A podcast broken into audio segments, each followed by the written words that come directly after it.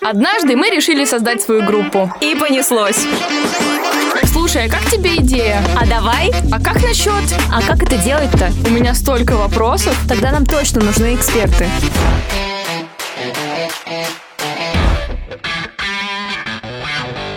Привет! Это подкаст «Мы решили». И с вами его ведущие Варя Берникова и я, Вика Горжанова. Между прочим, мы уже почти готовы к релизу нашего первого трека. Релиз релизом, но надо подумать и о продвижении. А что, просто выкладывать музыку уже недостаточно? Ха, просто! В нашу digital-эпоху большая часть успеха зависит от того, как себя преподнести в интернете. Если ты не собираешь миллионы прослушиваний на стримингах, то и в реальной жизни стадион, скорее всего, не соберешь. А мне и не надо миллион прослушиваний. Пару сотен тысяч тоже подойдет. Я даже и плейлист сама могу составить. Вот, музыка для сна в метро. Чем тебя не инструмент для продвижения? Ты как с луны свалилась. Это важно вообще-то. Так понятно, нам нужно подписаться на лейбл, а то и дальше будем слушать сами свои треки. Ладно, я, кажется, знаю, кто может нам рассказать про продвижение артистов. Это Илья Фоменко из лейбла Лейбл.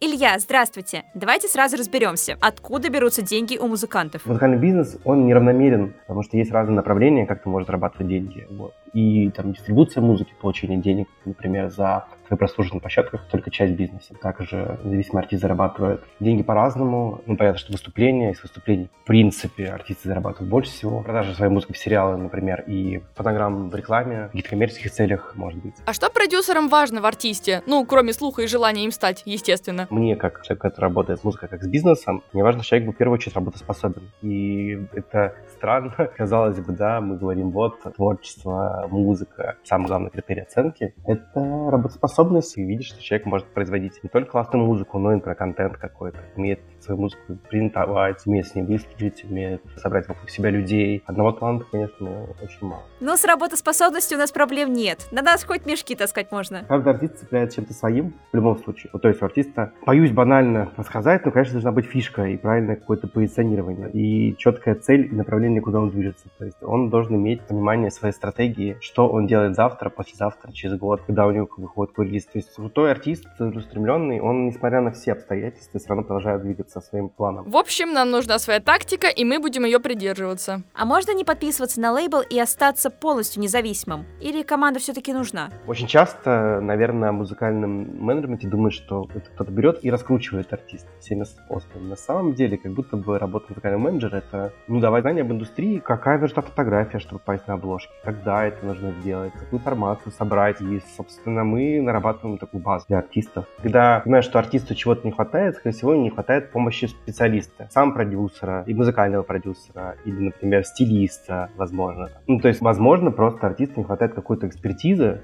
какой-то из властей. То есть это не то, что вот он что-то не может. Судя по всему, без лейбла ты реально слушаешь сам свои треки. То есть, чтобы попасть на лейбл, нужно поработать над самопрезентацией. А как это сделать? Я про презентации знаю только канву и PowerPoint. Вы должны понимать, что у вас уже должен быть готов какой-то минимальный набор, визуальный образ, понятное описание. Это самое сложное. Придумать короткий теглайн своего творчества кто вы, что вы. Например, женский поп-рок. Из схемок, я думаю, что это понятно. И если там будет фотография и два-три предложения, и в целом понятно, с чем вы имеете дело. Вот вы смотрите на образ, вы смотрите, как ведут социальные сети артиста. Бывают классные артисты с небольшими соцсетями, которые регулярно это делают. Иногда бывает в этом стиле больше, чем даже музыки. Ты прощаешь какие-то огрехи в музыке. Вот заходишь, ты видишь, что ты готовый артист в плане подачи, имиджа. И это что ты можешь ему простить какие-то вещи. Теперь еще и контент-план для соцсетей создавать. Соцсети это, конечно, очень интересно, но я хочу прославиться в первую очередь из-за своих треков. А для этого мне нужно попасть в популярные плейлисты на стримингах. Так? Плейлисты помогают в целом быть более медийным, более охватным, получать первую узнаваемость, попадать в рекомендации.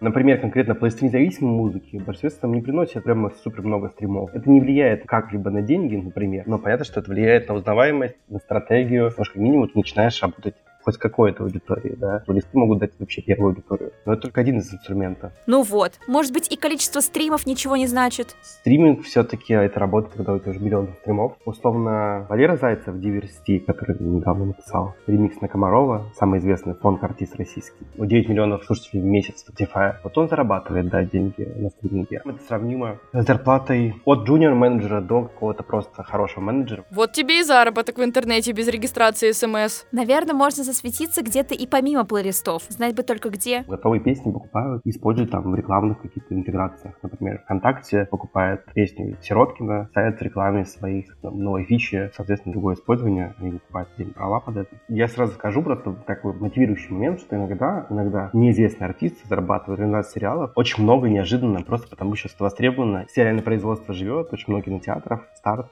Ока и далее. Есть крупные продакшены, которые очень активно покупают независимую музыку просто в качестве фоновой музыки сериала. Тогда будем пристально следить за новинками, чтобы знать, кому продавать свои треки. Спасибо, Илья.